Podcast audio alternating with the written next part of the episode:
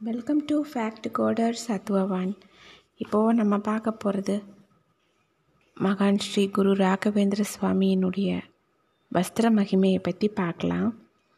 அது ஒரு real incident இருந்தது. ஒரு தடவை சமஸ்கிருதம் படித்த சில பண்டிதர்கள் மகான் ஸ்ரீ ராகவேந்திர சுவாமியை தரிசிக்க வந்துட்டு இருந்தாங்க. அப்போ திடீர்னு வழி தவறி எங்கேயோ அவங்க போகிறாங்க வேற பாதை போகிறோம் அப்படின்னு அவங்களுக்கு புரிஞ்சிருச்சு. யாருக்கிட்டையாவது வழி கேட்டு தெரிஞ்சுக்கலாமே அப்படின்னு ஒரு முடிவுக்கு வர்றாங்க. அப்போது அந்த வழியில் தலையில் துணி மூட்டையை சுமந்துட்டு ஒரு சழவ தொழிலாளி வந்துட்டுருக்கிறத பார்க்குறாங்க அவங்கக்கிட்ட கேட்குறதுக்கு முன்னாடி அவங்களுக்குள்ளேயே இவங்க கேட்டுக்கிறாங்க பேசிக்கிறாங்க. இவன் படிப்பறிவே இல்லாதவன் போல் இருக்கிறானே. நம்ம இவன்கிட்ட கேட்டால் இவனுக்கு எதுவும் புரியுமான்னு தெரியலையே. யாராவது படித்தவங்க கிட்ட கேட்டு தெரிஞ்சுக்கிறலாமே வழி அப்படின்னு இவங்க வடமொழி சம பேசிக்கிறாங்க. ஆனால் அவங்க எல்லாரும் ஆச்சரியப்படுற மாதிரி திடீர்னு அந்த ச துணி மூட்டையோடு வந்துட்டு இருந்தவர் சுத்தமான ஒரு சமஸ்கிருதத்தில். நீங்கள் குரு ராகவேந்திரரை தரிசிக்கணுமா? என்னால் உங்களுக்கு உதவ முடியும் அப்படின்னு சொல்லிட்டு இந்த வழியில் தான் போகணும்னு சொல்லிட்டு அவன் போயிடுறான். அந்த ஆள் பண்டிதர்களும் அப்படியே வாயடைச்சு போய் நிற்கிறாங்க அப்புறம் கொஞ்ச நேரம் ஓய்வுக்கு அப்புறம் மத்தியானம் சந்தியாவந்தனம் அதெல்லாம் செய்கிறதுக்கப்புறம் வர்றாங்க அவங்க ஆற்றுக்கரைக்கு பண்டிதர்கள் அப்போ தள்ளி உட்காந்துருந்த தங்க அவங்களுக்கு வழி சொன்ன அந்த செலவு தொழிலாளியை பார்க்குறாங்க பார்த்த உடனே அப்போ அவங்க பேசிக்கிறாங்க. அவங்ககிட்ட போய் சமஸ்கிருதத்துலேயே இந்த இடத்துல இருந்து சந்தியாவந்தனம் செய்யலாமான்னு கேட்குறாங்க ஆனால் அவனுக்கோ ஒன்றும் புரியலை. நீங்கள் பேசுகிறது எதுவுமே எனக்கு புரியலை.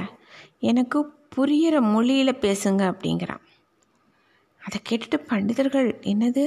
படிக்காத மூடனை போல பேசுகிறானே அவனோட குரலும் மொழியும் கூட வித்தியாசமாக மாறி இருக்கே. இவனையா சில நிமிஷத்துக்கு முன்னாடி நம்ம பார்த்து பேசணும் அப்படின்னு ஒரு மாதிரி குழம்பி போயிடுறாங்க. அப்போ இவன் பைத்தியக்காரன் தான் போல இருக்குன்னு பயம் வந்துட்டு அவங்க அவங்க இடத்த அவங்க போ மடத்தை நோக்கி கிளம்பிட்டாங்க. துணியெல்லாம் துவைச்சிட்டு அதை எடுத்துகிட்டு பின்னாடி செலவு தொழிலாளி கொஞ்சம் நேரத்தில் வந்துடுறான் இவங்களை கடந்து அப்படியே போகும்போது ஏதோ நினைவுக்கு வந்த மாதிரி இவங்க பக்கம் திரும்பி பார்த்து சான்ஸ்கிரிட்டில் உங்களுக்கு வழியை கண்டுபிடிக்கிறதுல எந்த அசௌகரியமும் ஏற்படலையே. வேறு ஏதாவது உதவி தேவைப்பட்டால் தாராளமாக என்கிட்ட கேளுங்க அப்படின்றான்.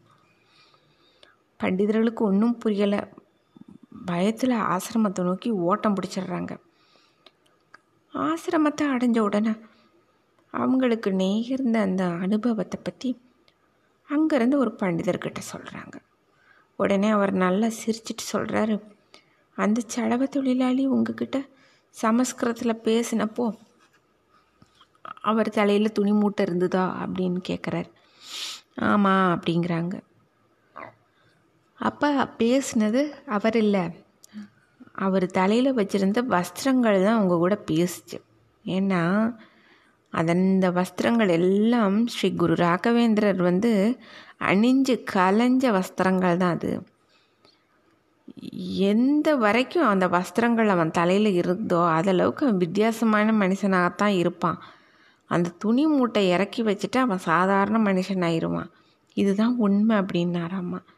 இவங்க எல்லாரும் வாயடைச்சு கேட்டுட்டு இருந்திருக்கிறாங்க அந்த பண்டிதர்கள். சுவாமி ஸ்ரீ குரு ராகவேந்திரர் அவர் கலைஞ்சு போட்ட வஸ்திரங்களுக்கு இவ்வளவு மகிமை இருக்கும்போது அவர் மகிமையை பற்றி சொல்கிறதுக்கு வார்த்தைகள் ஏது அப்படின்னு பிரமிச்சிட்டு அவங்களுக்குள்ளே பேசிக்கிறாங்க. இன்னைக்கு இந்த ஒரு விஷயத்தோடு நான் இந்த கதையோடு இது பண்ணிக்கிறேன். அடுத்தது மகான் ஸ்ரீ ராகவேந்திரர் சம்மந்தப்பட்ட நல்ல கதையோடு நாளைக்கு நான் உங்களோட ஷேர் பண்ணிக்க வரேன். தேங்க்யூ